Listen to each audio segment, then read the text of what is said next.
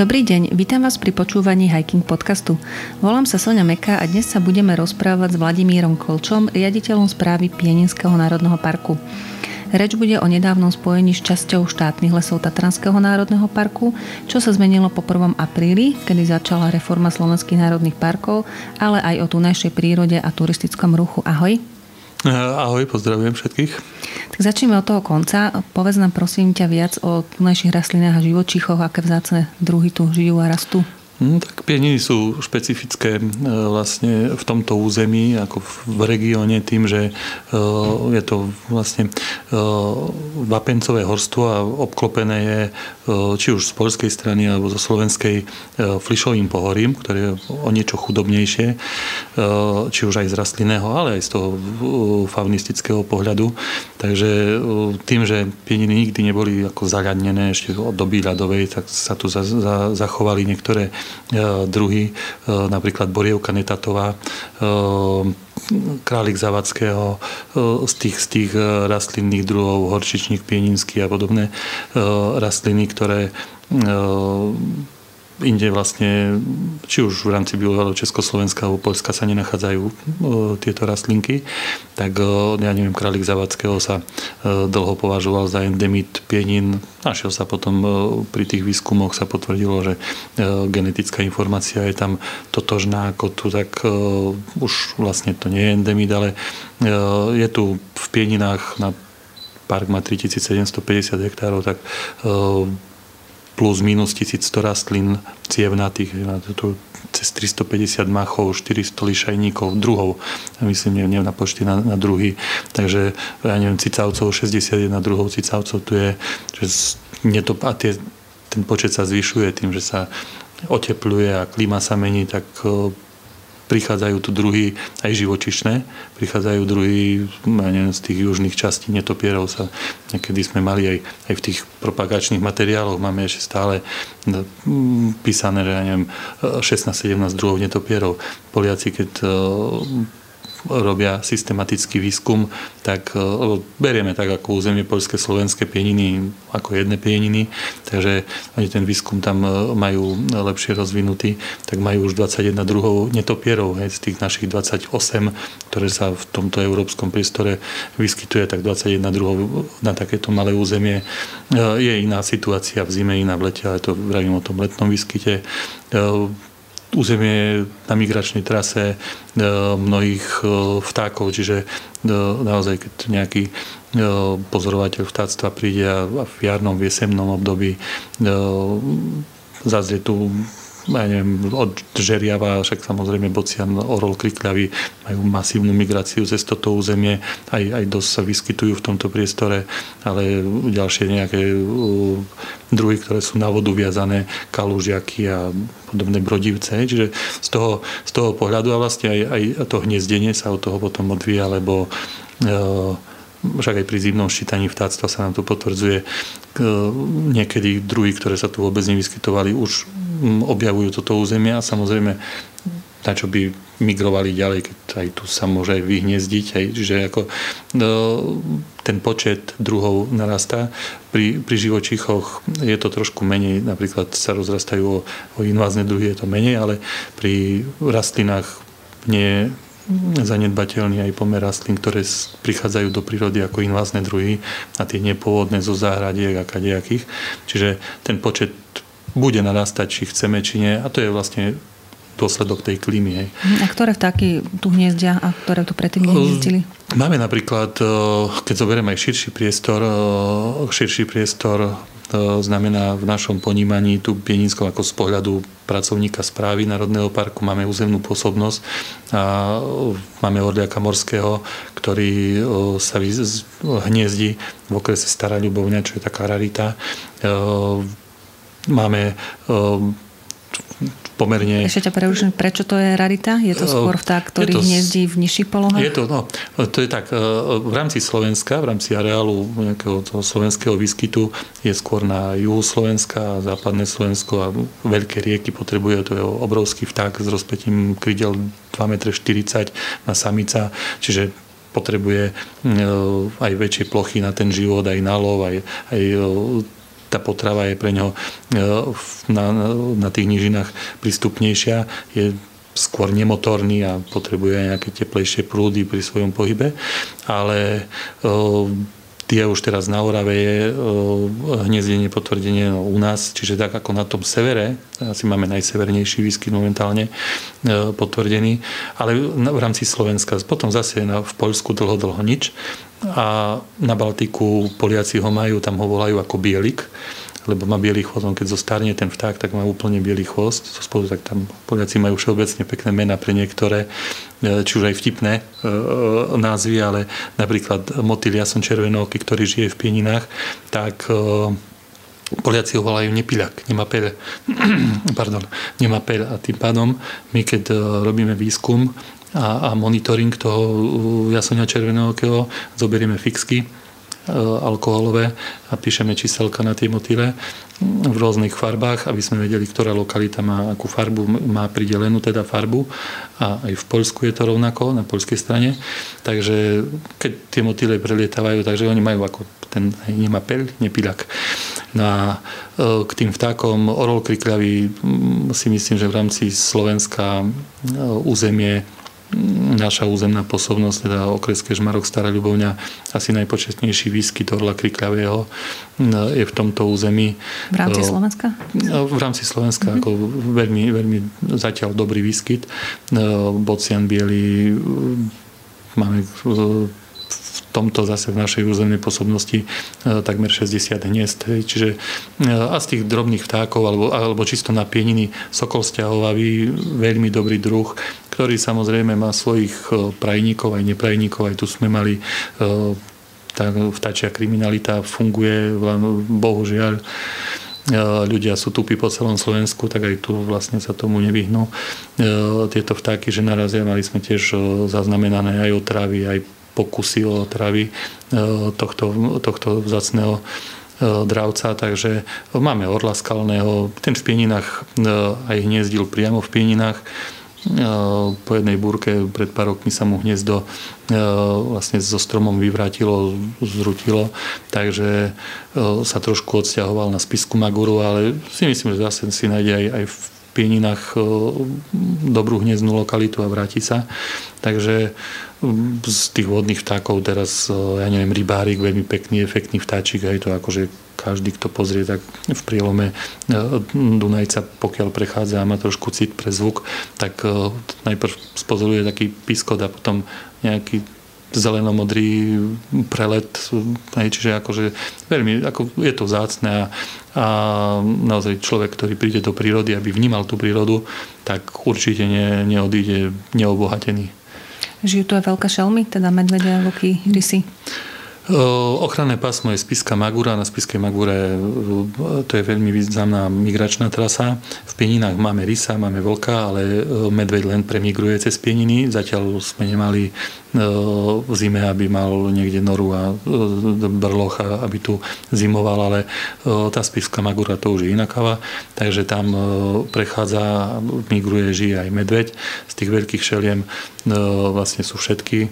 Je tu mačka divá ešte, tá sa vytráca, aj, aj to pozorovanie je trošku komplikovanejšie pri tej mačke divej, ale zase na druhej strane fotopasce pomáhajú, čiže tam veľmi veľa vecí čo bolo predtým pre nás skrytých, tak ako pri tom monitoringu, to je veľmi dobrá pomoc.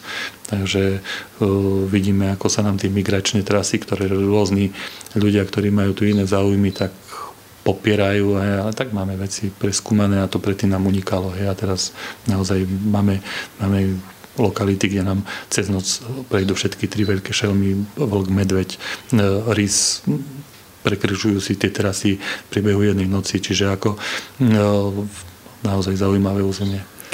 Spomenul si, že, že s oteplovaním pribúdajú druhy a nejaké odbudajú? Nie im tu priteplo? Samozrejme, odbudajú aj druhy, no, e, alebo im môže byť priteplo, alebo môže byť o pár otravených na viacej a samozrejme sa systematicky nejak druh hubí, tak sa vyhubie alebo, alebo sa vytlačí z toho územia. Takže taký druh, ktorý je veľmi citlivý, možno nie na teplo, ale na Súvisí s tým trošku aj zmena klímy, alebo, ale aj zmena hospodárenia v tom území. Je ten už spomínaný jason červenooky a, a celkovo aj tá, aj tá fauna tie e, drobné e, živočichy hmyz, to je veľmi citlivý na, na takéto, je však zarastie nejaká lúčka, kde bol e, ja neviem, modráčik nejaký, ktorý bol viazaný na horec po slovensky teraz neviem, druhé, druhý názov krížkaty či kríž, krížkaty, kde si, ja som, kde si modračik kladie vajíčka na tie kvety a už vlastne pokiaľ zarastie taká lúka, Mm, tak vlastne ten motýl automaticky vypadá aj z toho priestoru. Mm, pri jasaňovi je zase problém zarastajúce skalné sute.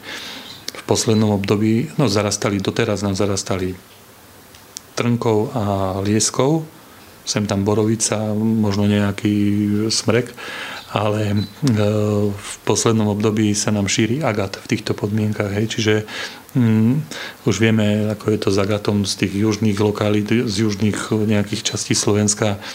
Jeden kmienik sa vyreže a narastú ďalšie tri. Mm. A toto na tých skalných súťach, to bude do budúcna dosť výrazný problém. Mm, možno by sme mohli doplniť, že agát je vlastne invázna drevina, nepôvodná. No, je nepôvodná. Tvorcovia vyhlášok ho nepokladajú za inváznú tých našich, pretože je to hospodárska drevina v niektorých častiach, takže ako, ako má my ako ju pokladáme za tú, ale zjavne niektorí e, legislatívni tvorcovia to ešte nechcú akceptovať. Mm. Čiže ona sa, ona sa naozaj šíri, ten agát sa šíri a myslím si, že nám vytlačí aj liesku, aj, aj, aj tú trnku a bude potom časom 10-20 rokov dominantný určite na tých skalných súťach. A vy sa snažíte teda tie súťa nejakým spôsobom čistiť, alebo ako to nazvať? Realizujeme pravidelné manažmenty, čistenie, výrub, doslova, ako ľudovo povedané, výruba, rúbeme tie liesky a odstraňujeme z tej plochy. Tam je problém ten, že, mm, že pokiaľ sa e, tá lieska tam rozrastie alebo iná drevina, tak e, suť stabilizuje a tá suť skalná sa prestáva ako tam pracovať, kamene sa ako ľudovo ne, ne, nepadajú, nepresúvajú.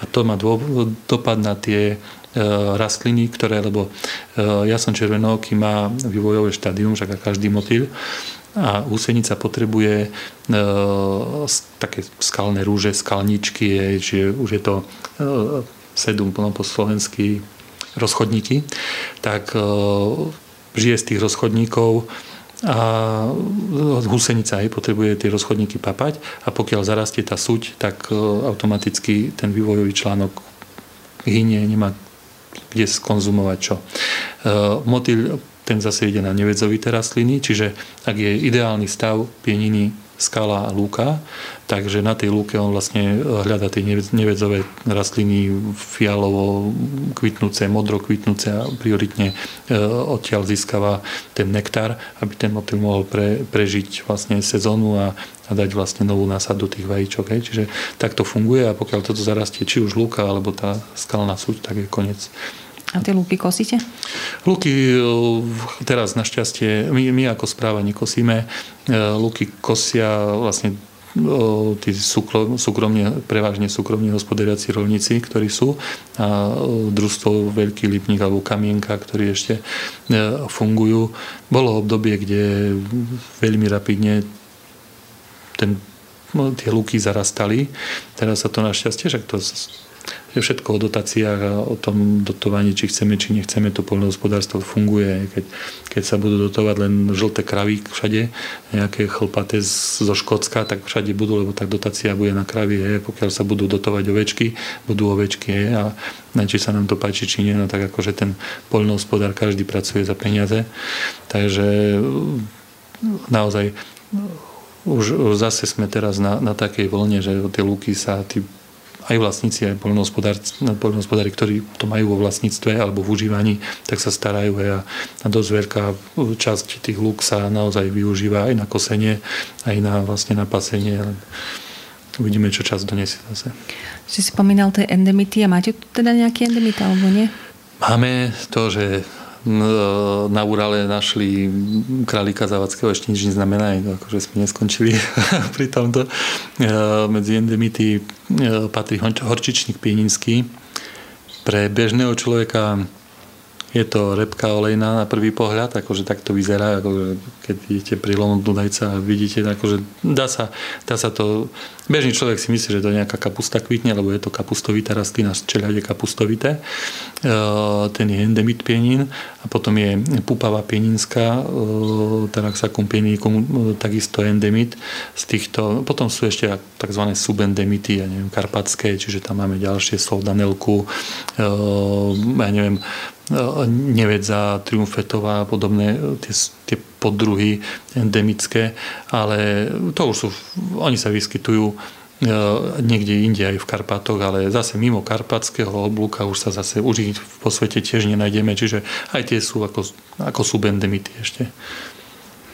Ešte sme nespomenuli, že tu máte pralesy na Holici a na Klaštornej hore. To sú najzachovalejšie časti Národného parku?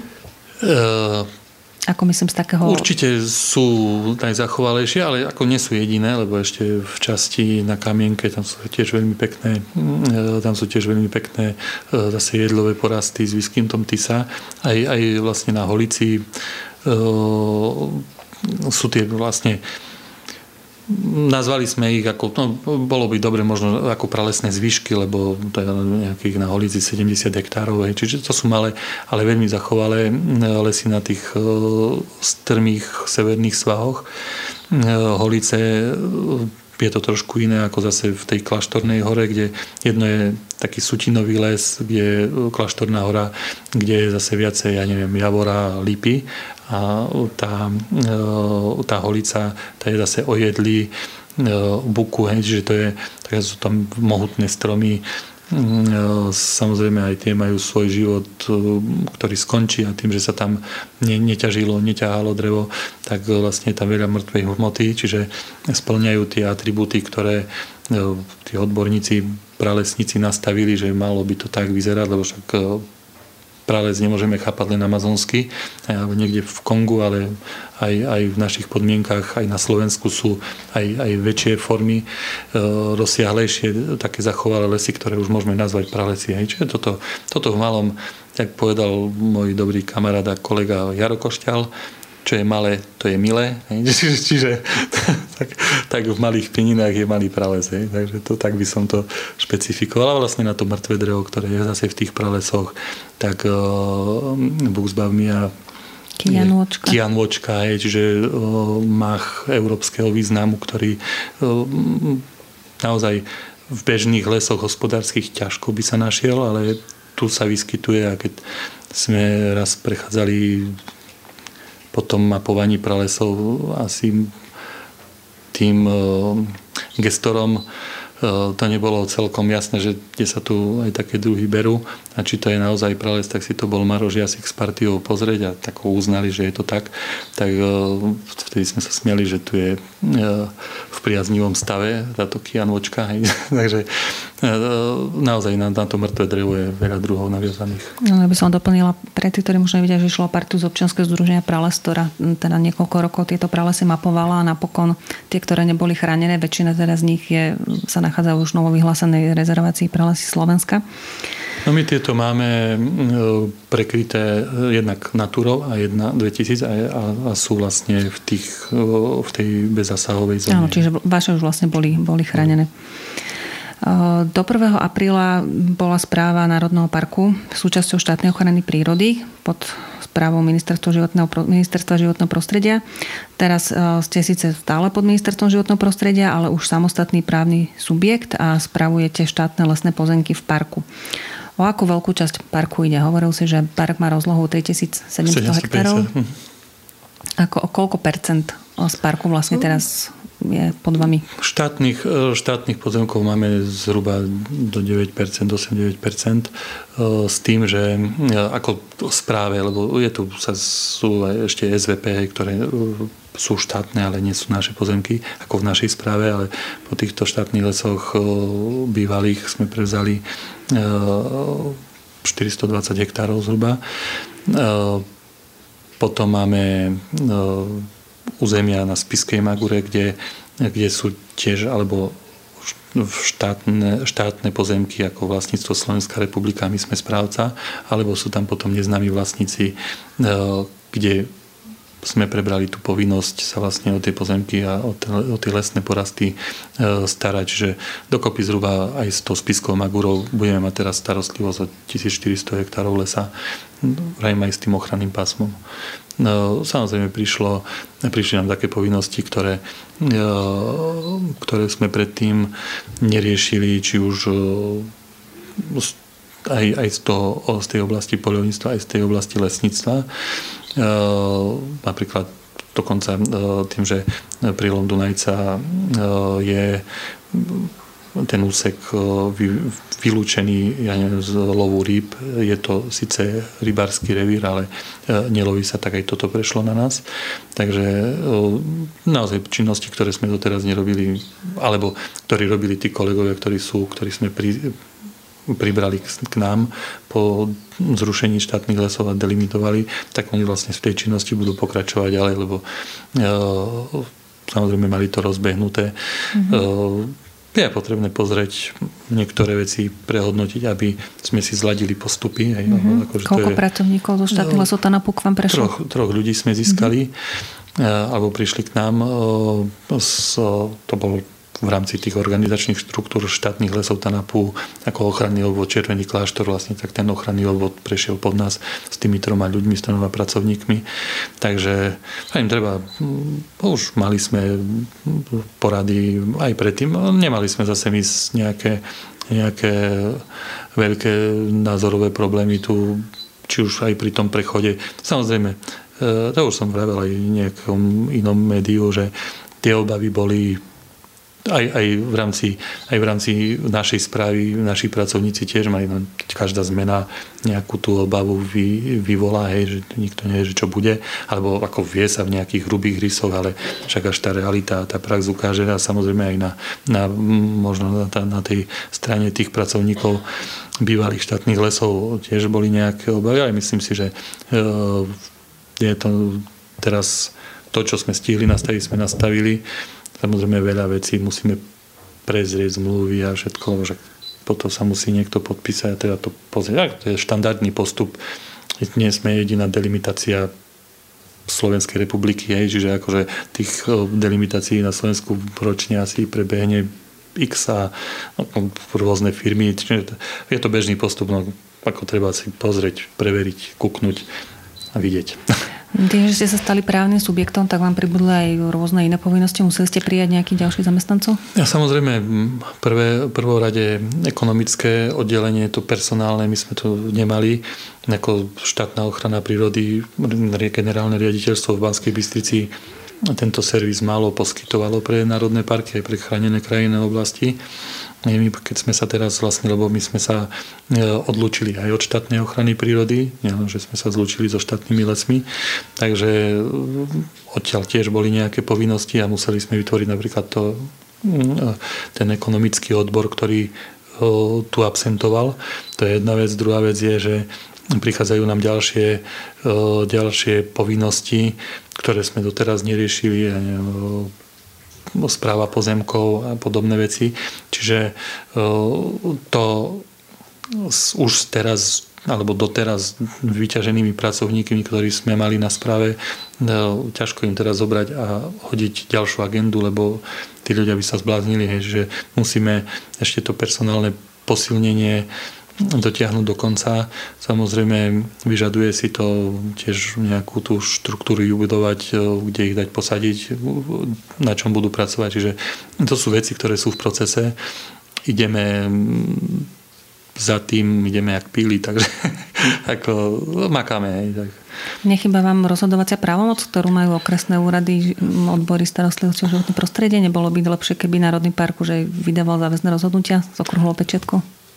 No, čo ti poviem, to, je, to už ako bolo by to na Eiffelovka v Paríži je akože už úplný luxus, ale, ale je to tak, že my sme vždy videli možno viacej ako ostatné parky tým, že aj spoluprácu s Poliakmi, s Polským parkom, vlastne ja keď som prišiel, už tu pracujem 20 rokov a od roku 2011 som na riaditeľskom mieste, my sme vlastne, ja keď som prišiel, tak som vlastne do tej spolupráce s Poliakmi nabehol tým, že predchádzajúci riaditeľ mal tú spoluprácu a, a tá spolupráca medzi parkami fungovala, tak my sme videli, ako to tam funguje a to, a to vidíme stále, to vidíme, ako že to, to je úplne mm, iná vec a Bohu vďaka už aj za tento model, lebo však štátna ochrana prírody s národnými parkami a to, čo bolo, no, tak to ako nemalo vo svete obdobu, možno, že ešte niekde ja nechcem uraziť žiadnu krajinu, aby som sa do, možno niekde to tak fungovalo nejak takto, ale nebol to štandardný model. model. Videli sme problémy, mm, ako bol som zastanca reformy veľký, lebo ako na, naozaj ako, tuto máme závodov, hej, čiže my sme videli, ako to funguje a vždy sme tam im zavideli, čo sa všetko dá. A teraz zase tiež nemôže nikto čakať, že reforma za to, že nastúpila od 1. apríla, tak že oni to tam budovali od roku 1932, tí Poliaci. A majú tam zaužívané naozaj niektoré veci od roku 1932 ako najstarší park v Poľsku fungujú a akože oni teraz tiež nemali nejaké, nejaké e, možno čakajú ich organizačné zmeny, s ktorými tí riaditeľia tí, tie parky nie, nie sú stotožnené, lebo naozaj ten systém funguje u nich hej, a funguje tak ako inde vo svete a boli aj vzorom, aj oni boli vzorom. Aj, aj, aj ten malý Pieninský park bol vzorom pre vyhlásenie TANAPu, lebo to e, nejaký múdry človek do, z archívov to povyťahoval a e, Smopaj vydal knihu, kde tá história sa písala a vlastne aj Slovenské to bol... múzeum jaskyniarstva a ochrany prírody. Pardon, akože ja to takto, hej, jasne, vďaka. Takže e, ten park bol vzorom pre napríklad naše parky, hej, čiže ako, alebo ten model, ktorý už sa v Poľsku nastavil, ne, nehovorí sa o tom, ale asi tak to bolo. No a tým pádom my sme videli, čo sa tam deje čo sa tu deje, čo my tu nemôžeme, čo oni tam mohli, tí Poliaci, tak uh, dúfam, že za pár rokov aj my sa dostaneme do toho bodu, lebo... Čo by sme si mohli ešte od nich požičať? Veľa modelov, napríklad v tom hospodárení, my sme zaspali vlak, my sme keď sa, ja neviem, riešilo nejaký vplyv na to plotníctvo, ja neviem, vplyv na krajinu, to hospodárenie, oni už dávno majú aj neviem, dotačné mechanizmy pre park vy, vypracované takým spôsobom, že tu ešte určite sa politici budú niektorí, hlavne pred voľbami alebo po voľbách, no, možno sa budú petiť, hej, lebo uh, je to tak, že uh, ja neviem, dotácie z PPAčky, no, z poľnohospodárskej platovnej agentúry, no, parkom, prečo je, alebo také modely, že uh, oni, to, oni to tam majú, je to zabehnuté, starajú sa, lebo uh, či sa nám páči, či nie, populácia tá pracovitá, ktorá bola v tom zmysle, teraz je populácia ľudí pracovitá, ale takže potrebovali hospodáriť na, na poličkách a podobne, hej, čiže uh, odliv, odliv mali aj z toho poľského územia a to nie je, že či park, alebo ako tu sme počuli, že vymrie vidiek, je to hlúposť. Tí ľudia odchádzali automaticky za e, aj v parku, aj mimo parku, odišli do mesta, lebo akože tam mali samozrejme nejakú prácu a možno lepší život. Hej. Čiže uh, oni si tým tiež prešli a park stihol v niektorom období uh, povykupovať a zveľaďovať ten majetok štátu, hej, kde tu pri tom hospodárení, aké bolo, my tu vieme, že my sme prišli o neviem koľko hektárov pozemkov, o objekty, o budovy, hej, keď sa vravelo, že že ak my tu budeme šafáriť so štátnym majetkom ako ochrana prírody, keď to dostaneme, no tak tu už ani nie je s čím šafáriť, lebo však to už bolo, uh, pak by nenastali ja neviem, určité zmeny politické, tak uh, by sme prišli aj o autokemping, aj o ďalšie budovy, lebo to však to bolo tak nastavené že by sme o to prišli. Čiže, ako, čo majetok sa odpredával ako no, zbytočný? No jasné, ako, ako prebytočný majetok, hej, čiže e, v Národnom parku v Poľsku, že to je neslychaná vec, že by tak oni k niečomu takému dospeli. Hej. Takže ten, e, oni majú tam vraj zaužívaný taký systém, ktorý, ktorý e, my sa môžeme inšpirovať aj z nich, lebo niekto sa inšpiroval možno z českých parkov, oni sú o mnoho mladšie, ako tie poľské, zase to tiež treba, že zase ináč, iný model, aj oni skúšali, keď za, a každá tá zmena vyvolávala možno nejaký ten, e, ten stres v spoločnosti, no však vidíme aj Krivokladsko, teraz majú tam nejaké pokusy o vyhlásenie národných parkov Česi. Mm, sú to také, tako, naozaj každý sa niečoho bojí, no tak rezonuje to o verejnosti ide o to, že koľko už sa prileje do ohňa potom paniky zbytočne navyše ako aj pri tejto reforme. Hej. Takže ako čaká nás robota, budeme vidieť, že čo či už tu budem ja alebo niekto iný, tak...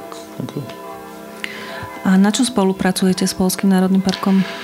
Uh, monitoring hm, teraz už uh, trošku menej pri, pri tej, uh, po tej floristickej stránke, ale pri kontrole, pri kontrole uh, hniezd, ako som hovoril, uh, sokola stiahového, pri monitoringu uh, jasoňa, lebo to, to sú aktivity, ktoré uh, jednak sa opakujú, ale sú najčastejšie a, a majú vplyv na, na obidva územia a to sú vlastne také nosné druhy. Čiže pri tomto uh, napríklad zľaďujeme aj, stražné služby aj na, na iných lokalitách ako Sokolie, ale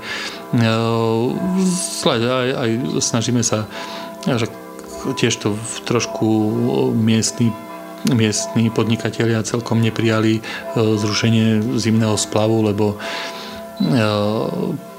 bol v určitom období povolený zimný splav Dunajca, ale tiež to bola taká anomália, že Poliaci vlastne nesúhlasili, alebo nesúhlasili oni. Oni neodporúčili zimný splav na ich, alebo blokovali na ich strane poľskej, z ich ako zo správy parku. U nás to bolo v nejakom období odsúhlasené, potom sa išlo na výnimku z ministerstva životného prostredia.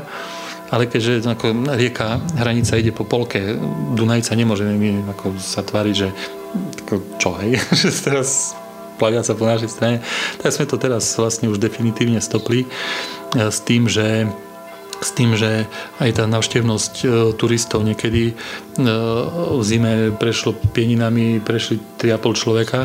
Teraz e, máme tam bežeckú trať natiahnutú, chodia kopa peších turistov, tá zima už nie je taká, ako bola, čiže už v zime vidíme aj cyklistov, aj keď nie je sneh, čiže tá príroda si po tej obrovskej návštevnosti v lete potrebuje oddychnúť a potom ešte jeden deň splavu si povieme, no nič to neznamená, hej, ale no to nie je jeden deň splavu, lebo keďže Poliaci nesúhlasili e, so splavovaním a nedávali súhlas z ich strany, no tak ako potom nám tu na správu volalo x ďalších subjektov, chceme sa, no ja už som videl, že kde to smeruje, to už by nebolo udržateľné jeden deň, dva dní, 100 ľudí, 200 ľudí, 300 ľudí, máme vlastne nepretržite tú, tú prevádzku na tej vode.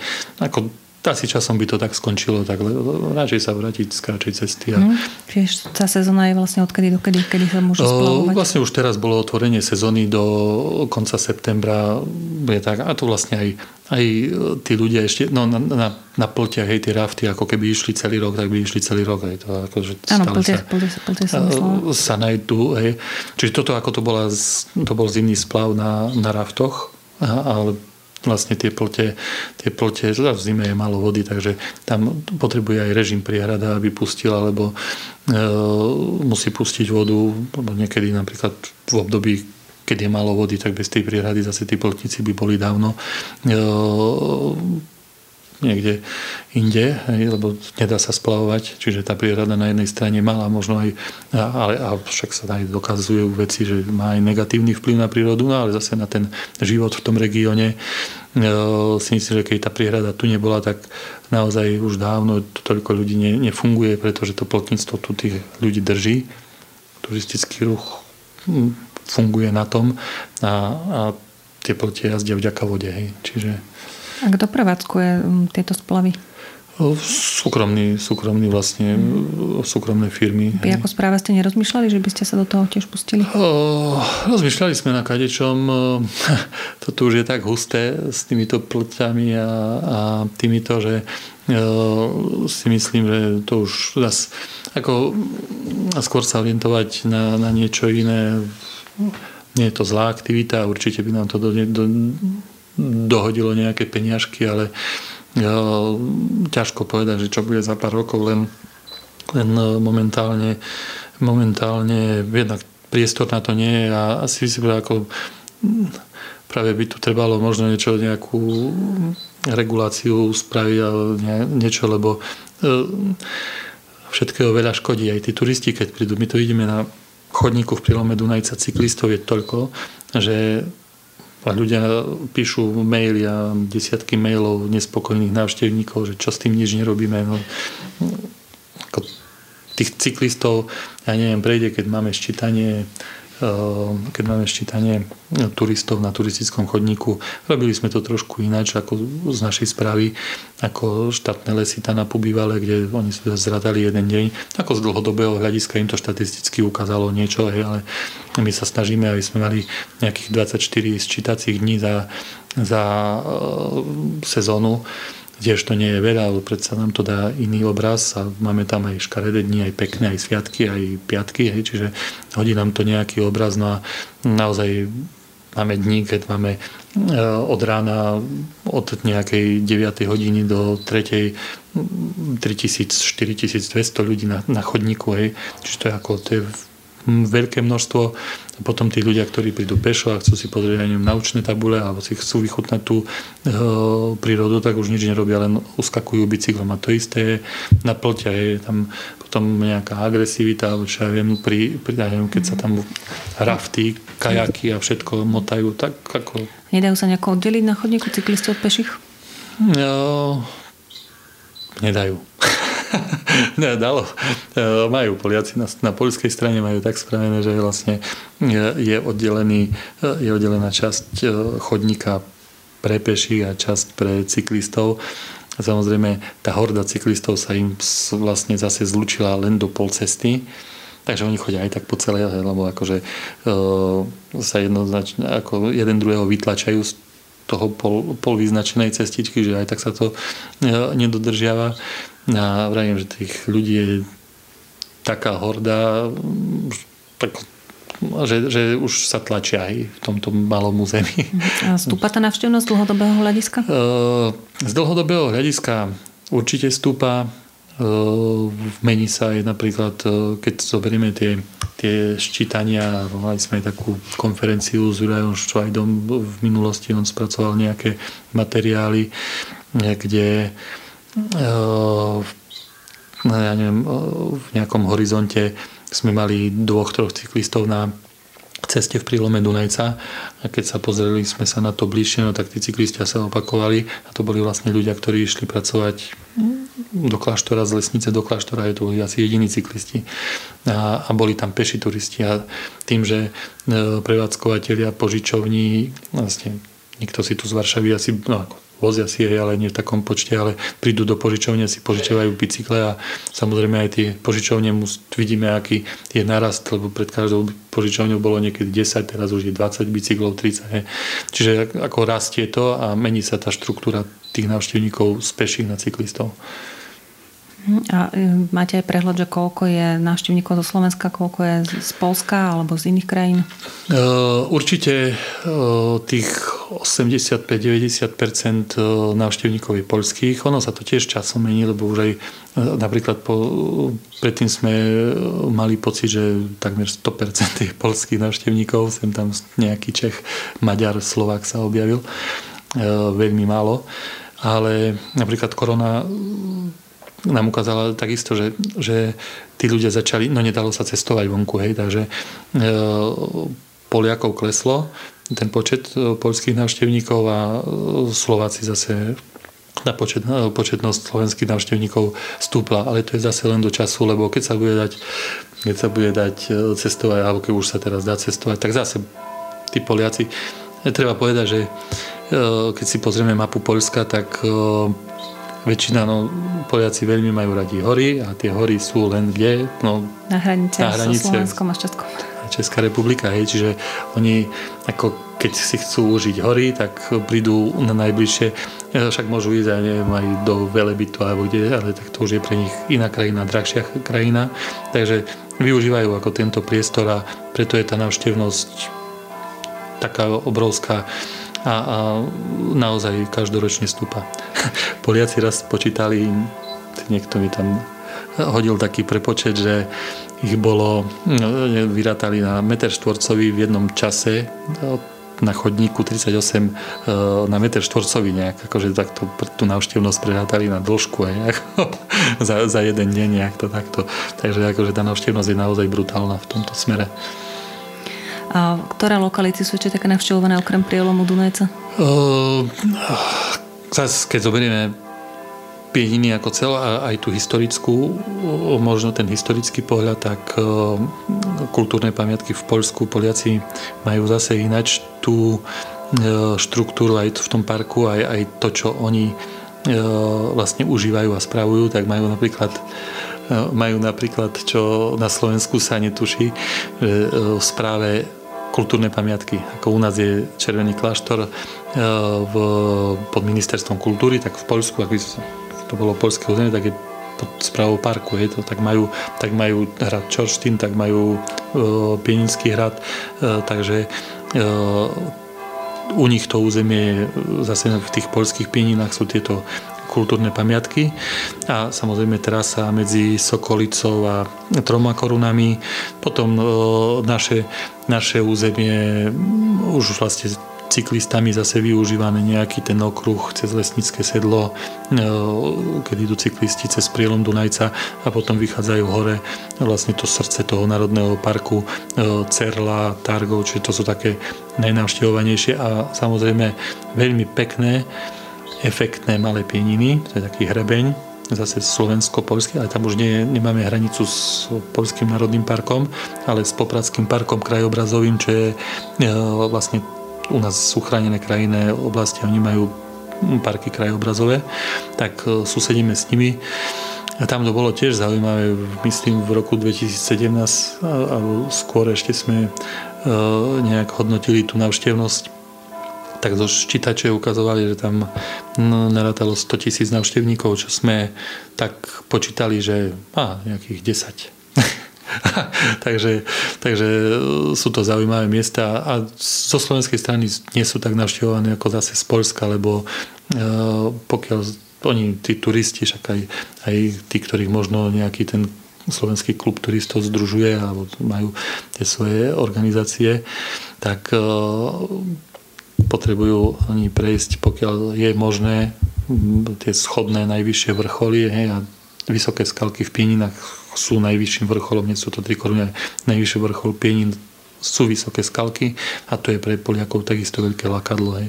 Čiže oni keď chcú, tak jeden z, lebo je, hranica ide priamo pol, pol tým vrcholom, takže oni ak chcú ísť na jeden, alebo na jeden z ich najvyšších vrcholov, tak idú aj, aj na tento pieninský. Pieninský národný park je jeden z dvoch parkov na Slovensku, ktoré majú zonáciu a teda tieto dva parky sú vynimočné z toho hľadiska vždy parkov, ktorý, ktoré zonáciu nemajú ďalší sedem. Takže vy a Slovenský raj máte zonáciu. Kedy vznikla táto zonácia? Od 2004 roku je zonácia platná. Tak možno, že aj tým, že vlastne sme menší park, hej, tak, alebo najmenší, aby som bol presný, tak, tak e, to vzniklo tým. No potom ešte aj e, chránená krajina oblasť Horná Horava bola e, z chakaučiek zozonovaná v tomto období, no a Slovenský raj vlastne až teraz myslím 4 roky či 3 roky, ako tak má zonáciu. Takže vlastne vtedy a potom dlho, dlho nič nebolo, v rámci tej zonácie sa nepohlo. Tak je to rozzonované, aj keď vlastne teraz ešte stále po, po toľkých rokoch nájdeme niekde v nejakých e, tlačovinách, že ja neviem, Národná prírodná rezervácia prílom Dunajca, tá zanikla práve v tou zonáciou. Čiže áno, ako... áno, vlastne mal, malé národné prírodné rezervácie v rámci 3. stupňa ochrany zanikli a teraz sú súčasťou sú takých zóna väčších A, zón. B, C, D zónu máme, ja neviem, obec Lesnica, čiže to je druhý stupeň, ako e, tie stupne ochrany v tých najprísnejších zónach, je zóna A, tak je 5. stupeň, hej, čiže aj v Národnej prírodnej rezervácii bol 5. stupeň, že tam sa to nemenilo. Ale, ale vlastne zanikli tie názvy a vravím, že ešte teraz e, neviem, keď čerpajú tí tvorcovia nejakých letačikov z historickej literatúry zo 68. roku, tak sa to tam objaví, ale ako je zonácia platná. No, súčasná legislatíva hovorí, že A zóna, teda tá bezasahová, by parku mala byť aspoň na úrovni 50% a dlhodobo, z dlhodobého hľadiska na úrovni 75%. Koľko máte vy percent bezasahovej zóny? My máme momentálne 7,4%, ale so, tak 7, 7,5% zhruba. On niečo narastie, lebo no vlastne niektorú časť zóny B, ako už vieme, že ktorú prihodíme, k tomu presunieme. No, samozrejme, asi 50% nikdy nebude a 70% už to božne, lebo tak, tak môžeš, park, môžeš vysvetliť, tak... čím to je, že je to vlastne... No, park uh, má inú štruktúru ako ostatné parky, ja neviem, Muránska planina, kde má ja neviem, 98% lesa, alebo koľko sú zalesnení, čiže uh, ak uh, berieme, že tá bezasahovosť by bola vyhlásená zbytočne na nejakých lučných biotopoch, hej, alebo mohli by sme dať e, zónu aj na neviem, Haligovské skaly a príjemu Lesnického potoka, ale bolo by to nejaké kontraproduktívne, keďže no, by to už nebol bez zásah, že tam chceme udržať tie druhy a tú pestrosť druhovú, tak by sme museli, asi by sme museli skončiť e, Museli by sa skončiť s, s tým kosením lúka, s tým odstraňovaním drevín. No, vymera vlastne lesov a pomer tých lúk, hej, vymera lesov a pomer lúk vlastne nedovolí zatiaľ. Uvidíme, čo bude o 100 rokov, o 200, hej, možno, že to bude samý les. takže, takže zatiaľ určite sa to dosiahnuť nevie. Uh-huh. Uh, Malá je aj rozloha parku, sme hovorili, že to 3750 hektárov a takisto zákon o ochrane prírody a krajiny hovorí, že Národný park je rozsahlejšie územie z pravidla s výmerou na 10 tisíc hektárov. A treba s tým niečo robiť, aby to splnilo legislatívu, alebo keď je to z pravidla, tak to sa legislatívu vlastne... to splňa práve tým slovičkom z pravidla. Hej. Akože, ako, sme historicky ako nejaká tá štruktúra tu a, a to vychádza z tých historických väzieb, ten národný park, ako boli e, toto územie ako pieniny vyhlásené alebo e, prezentované v roku 1932 ako najstaršie chránené e, transhraničné územie v Európe, druhé na svete, tým, že tu vznikla Slovenská prírodná rezervácia v Pieninách a v Poľsku Národný park. No, vtedy naša legislatíva ešte o Národnom parku ako netušila, takže Poliaci vlastne malo to svoj tiež ochranný obvod a svoju štruktúru, čiže vtedy ten, to územie vlastne takto vzniklo a pravdepodobne by tí, by tí ľudia, ktorí tvorcovia toho územia, určite išli ďalej a pokiaľ by nebola vojna, tak si myslím, že na tých pieninách by sa tak pracovalo, že už v tom období by bol zrejme Národný park. To, že má malú výmeru, no tak ako malú výmeru má, s tým, že sú aj menšie parky, hneď do susedov pri Krakove máme tisíc hektárový národný park, hej, čiže no, jedna prílomová dolina, to znamená, že to je ešte, no ako keby u nás bol len prílom Dunajca, hej, ako, ako no, myslím si, že pokiaľ štát chce mať národný park a je tam nejaký legislatívny postup, že, že si už potom povie, že už nás pieniny nebavia a správame z toho, ja neviem, rezerváciu, tak, tak, tak už my s tým nič nespravíme. Ale samozrejme z môjho pohľadu hodnoty má a ako zastupca tohto územia môžem povedať, že idem tu teraz toto územie zrušiť, lebo mi tam čo vadí vymera. Nie, nevadí. Ako povedal Jaro Košťalčujem, ale to je milé. Takže ideme ďalej. Správa Národného parku spravuje aj okolitú voľnú krajinu. V ako, aká je táto voľná krajina vo vašom prípade? Keby si ju bližšie popísal. Veľká, veľká voľná krajina. My máme územnú pôsobnosť na okresy Stará Ľubovňa Kežmarok Územná poslovnosť znamená, že no, máme tam časť ešte e, okresu Sabinov, čo je e, vlastne v obvode bývalého vojenského obvodu Javorina, kúsok e, z okresu Levoča. Takže územie územná pôsobnosť znamená, že pokiaľ okresné úrady, robíme tam servis, hlavne pre orgány štátnej správy, pre úrady životného prostredia napríklad, ale aj pre obecné úrady, ja neviem, pri stavebných činnostiach, pri výruboch, ale aj zase inventarizáciu a mapovanie flóry, fauny e, v tomto celom priestore. Čiže ako je to dosť veľká rozloha, ktorú, ktorú tým, že sme e, prešli transformáciou, nám nikto nezobral a ďalej musíme pokračovať aj na tom území. No, to je zase rozdiel medzi parkom e, v Poľsku a, a na Slovensku, že oni vlastne spravujú len Národný park ako správa Národného s tým, čo si povedala, e, majú svoju okrúhlu pečiatku a, a sú ako orgán ochrany prírody. E, no u nás e, stále robíme servis a ešte sme možno predtým neodpovedali na to, že či by sme chceli. Tak no, samozrejme dúfam, že raz za 20 rokov zase príde aj taká doba, že, že budeme mať aj ako úrad, hej, že budeme fungovať ako, ako normálne úrad alebo orgán ochrany prírody, lebo zatiaľ aj po transformácii sme len organizácia. Čiže, ale to samozrejme to Čiže by vydávate byť, stanoviska pre dávame stanoviska úrady. pre uh, ďalšie úrady. Uh, samozrejme to by malo byť len na na, na, na, v hraniciach Národného parku, lebo no, to by bolo nezvládnuté a potom by sa to bylo ako malo by to byť a zase by sme sa ďalej približili tým národným parkom ďalším európskym, ale, ale uvidíme, čo čas prinesie. A, a tá územná pôsobnosť je dosť veľa aktivít, ktoré, ja neviem, ťažba štrkov a podobné veci, kde e, kontroly, ja neviem, e, strážnej služby, ako stráže prírody. Takže ako rozhodne sa nenudíme.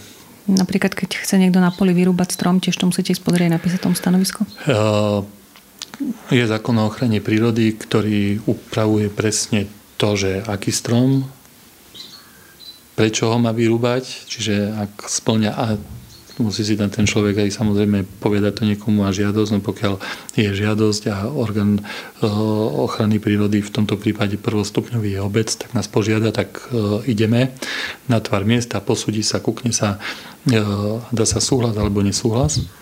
Väčšinou to tieto obce, ktoré majú rozhodovacie právo, potom akceptujú.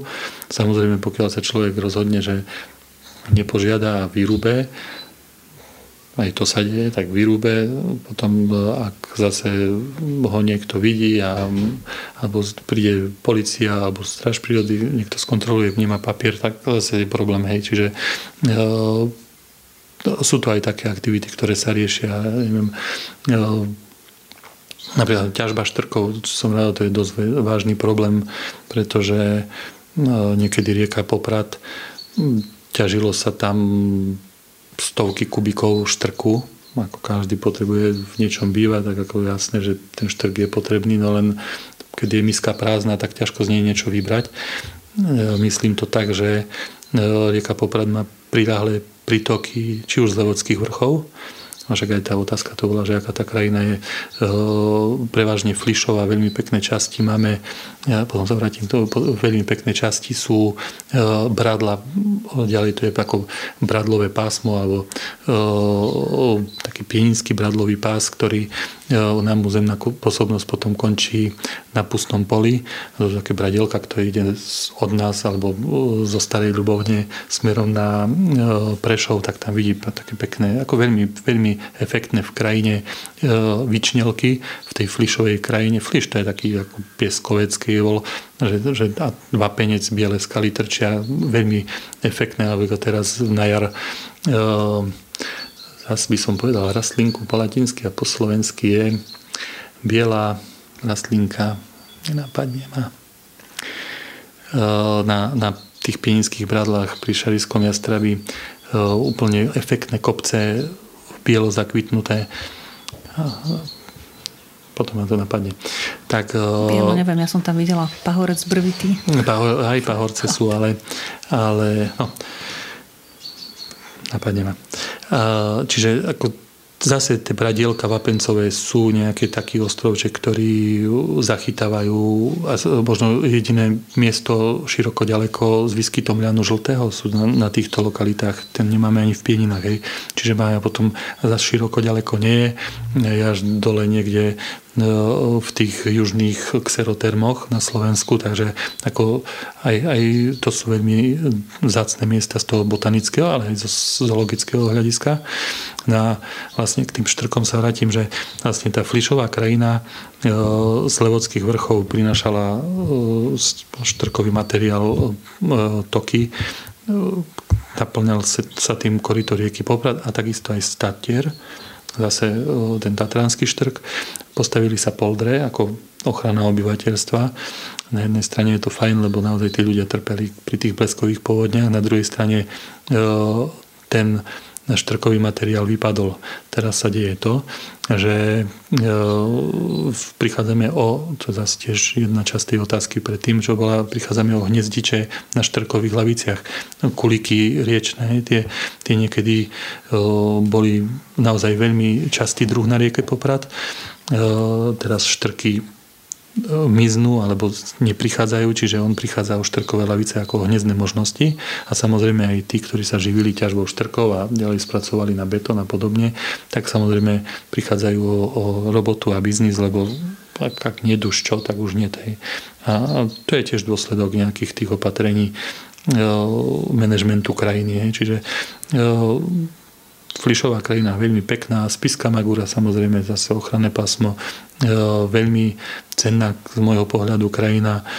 E, naozaj má parametre niektorých chránených krajinných oblastí.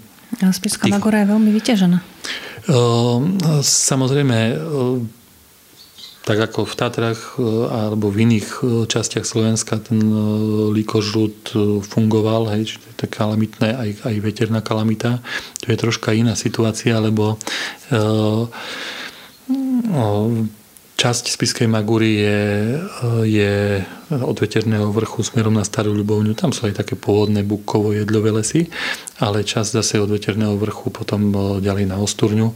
Tak je tak spôsob hospodárenia samozrejme ale druhá vec je, že bolo tam veľa pasienkových lesov, tzv. pasienkových, alebo uh, lesy, ktoré, ja neviem, prestalo sa hospodáriť, naletel tam smrek zo samonaletu, vyrastlo to veľmi rýchlo a majú tam, ja neviem, 20, 30, 40 rokov tie smrečky, uh, nemajú žiadnu odolnosť voči vetru a nejakým tým klimatickým smrek celkovo ide dole, lebo e, samozrejme, ak je sucho, ťažko to znáša, tak e, vypadáva to. No a vravím, druhá vec tým, že to boli e, alebo že to sú ako hospodárske lesy v druhom stupni ochrany, no tak ako začali lesáci ťažiť, tak to vyťažili v mnohých častiach aj tam, kde nebolo treba, už sa to otváralo zase, odslonilo sa a, a ten likožud išiel. Hej.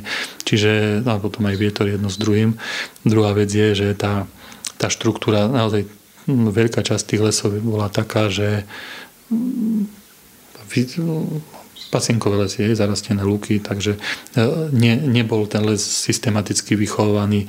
Niekde bola aj systematicky dosadzaný, dosadzaný smrek už do týchto, ale neboli to prioritne ako ešte pred 50 rokmi to neboli určite lesné porasty Zvolen má takú dobrú ortofotomapu z roku 1950, kde vidíme, kde sa ešte hospodarilo. Ešte ja keď som tu prišiel pred 20 rokmi, tak eh, na Spiskej Magure som našiel lokality, kde bol Lanciaty. Hej. Tu sa Lanciaty v regióne už nepestuje to už nikto nepestuje, to už nikto skoro na Slovensku poriadne nepestuje. ešte, hej, čiže ešte, ešte tie tá nejaká genová zásoba v tej zemi bola. Sem tam to vypučalo, ale ale už viem tú raslinku v tom e, šariskom. Veternica, veternica lesná sa tam vyskytuje a tá teraz práve začína kvitnúť. Hej. Čiže, čiže e, tá spiská magúra vznikala, vrajím, časť je dobrá s tým lesom e, jedľovo-bukovým a časť je po tom smreku vypadnutá, takže už samozrejme tí lesáci tiež pristúpili na, vidíme Smrekovec, Brezu, Smrek, ako tá, aj na tej ostúrni, ktorá bola asi najviac zasiahnutá. aj vyčistená, tak tam už je tá druhová skladba naozaj pestrá. Keď toto už vyrastie, si myslím, že zase na, už na dlhé roky bude pokoja a určite nepríde aj keď príde nejaká tá veterná kalamita, nebude to v takom rozsahu práve kvôli tej druhovej skladbe. Stáva sa, že podsadzajú, podsadzajú smrek aj v dnešnej dobe, ale už nie je to v takom Čiže listnaté stromy sú odolnejšie? Um, v tomto, v tomto období a už aj, aj pri tej klíme, zase, ktoré ako, hej, určite uh, určite tá spiska Magura, keď mala pôvodné lesy bukové jedlové, tak uh, boli tam historicky tie porasty a darilo sa im. Hej. Čiže ak sa tu napchal smrek, alebo sa potom aj ujal a sa podporoval ten smrek, no tak dalo sa čakať, že časom časom to, to poznajú aj poľnohospodári. Ja neviem, keď je, stále budeme tu pestovať repku olejnú do nekonečna 40 rokov, tak raz príde nejaký chrobák a to zožere celé. Ako sa to niekde, tu to funguje na chemii pri tej repke, ale je to rovnaký mechanizmus. Čiže treba aj, aj pri tých polných kultúrach obmieniať e, tie kultúry a vlastne aj v lese musí tam byť tá druhová pestrosť, lebo, lebo ináč nebude fungovať. A vidíme aj v pieninách, prečo pieniny neboli postihnuté tak ako ostatné parky e, so smrekom, no lebo nie za to, že sú malé, milé, pekné, ale za to, že je tu tá druhová skladba, jak som hovoril, bukovo, jedlovo, lipovo, javorové, a veľmi pestrá mozaika e, s tisom, s kadečím, e, ja neviem, borovica, reliktné boriny, po tých, sa volajú reliktné boriny po tých skalách, No to je ešte možno zaujímavosť pri tých borinách, to sú ako borovice. Poliaci skúšali, aký majú, aký majú vek tie borovice, tak cez 500 rokov to už udávali možno pred tiež 15-20 rokov, tak už budeme mať 520 rokov tie borovice na tých skalách. A oni sa ako svoju hrúbku nezväčšujú, ale sú to strašne dl, ako dlho sa žijúce dreviny v týchto podmienkach, takže ako naozaj pestrá mozaika a aj keď bol nejaký likožrút tu prišiel, tak zožal jeden smrek, ja neviem, na Klaštornej hore, no a čo sa stalo? No nič sa nestalo, lebo vypadlo pár, pár stromov, spadli, rozložili sa v lese a, a buk žil ďalej, jedľa žila ďalej, no keď príde nejaká paskuda zase na, na buk, no tak ako vypadne nejaký buk a zase je tam taká pestrosť, že tá jedľa, smrek a zase nejaká iná drevina to zase ako podrastie, dorastie a pri tej pestrosti vždy tam má niečo, hej. Nedávno si mi ako veľký problém, ktorý ste zdedili od štátnych lesov Tanapu, spomínal cezhraničný projekt eh, rekonštrukcie cesty popri prielome Dunajca a hrozí, že sa nestine, ako sa to vyvíje? Oj, oj, to mi nedá spať. Taký problém ako problém. No ťažko, problém ako je na to, aby sa riešil, ale eh, je to aktivita z dlho sa ťahajúca. Ako, eh, je to projekt na rekonštrukciu cesty v prielome Dunajca. Tá cesta je historicky ako od to ešte, ešte z čas e, pred a povojnových v prvej, druhej svetovej, kde ešte zajaci budovali tú cestu a povedal, že má svoju aj historickú nejakú hodnotu, ale ona do 60 rokov sa používala ako aj normálna cesta.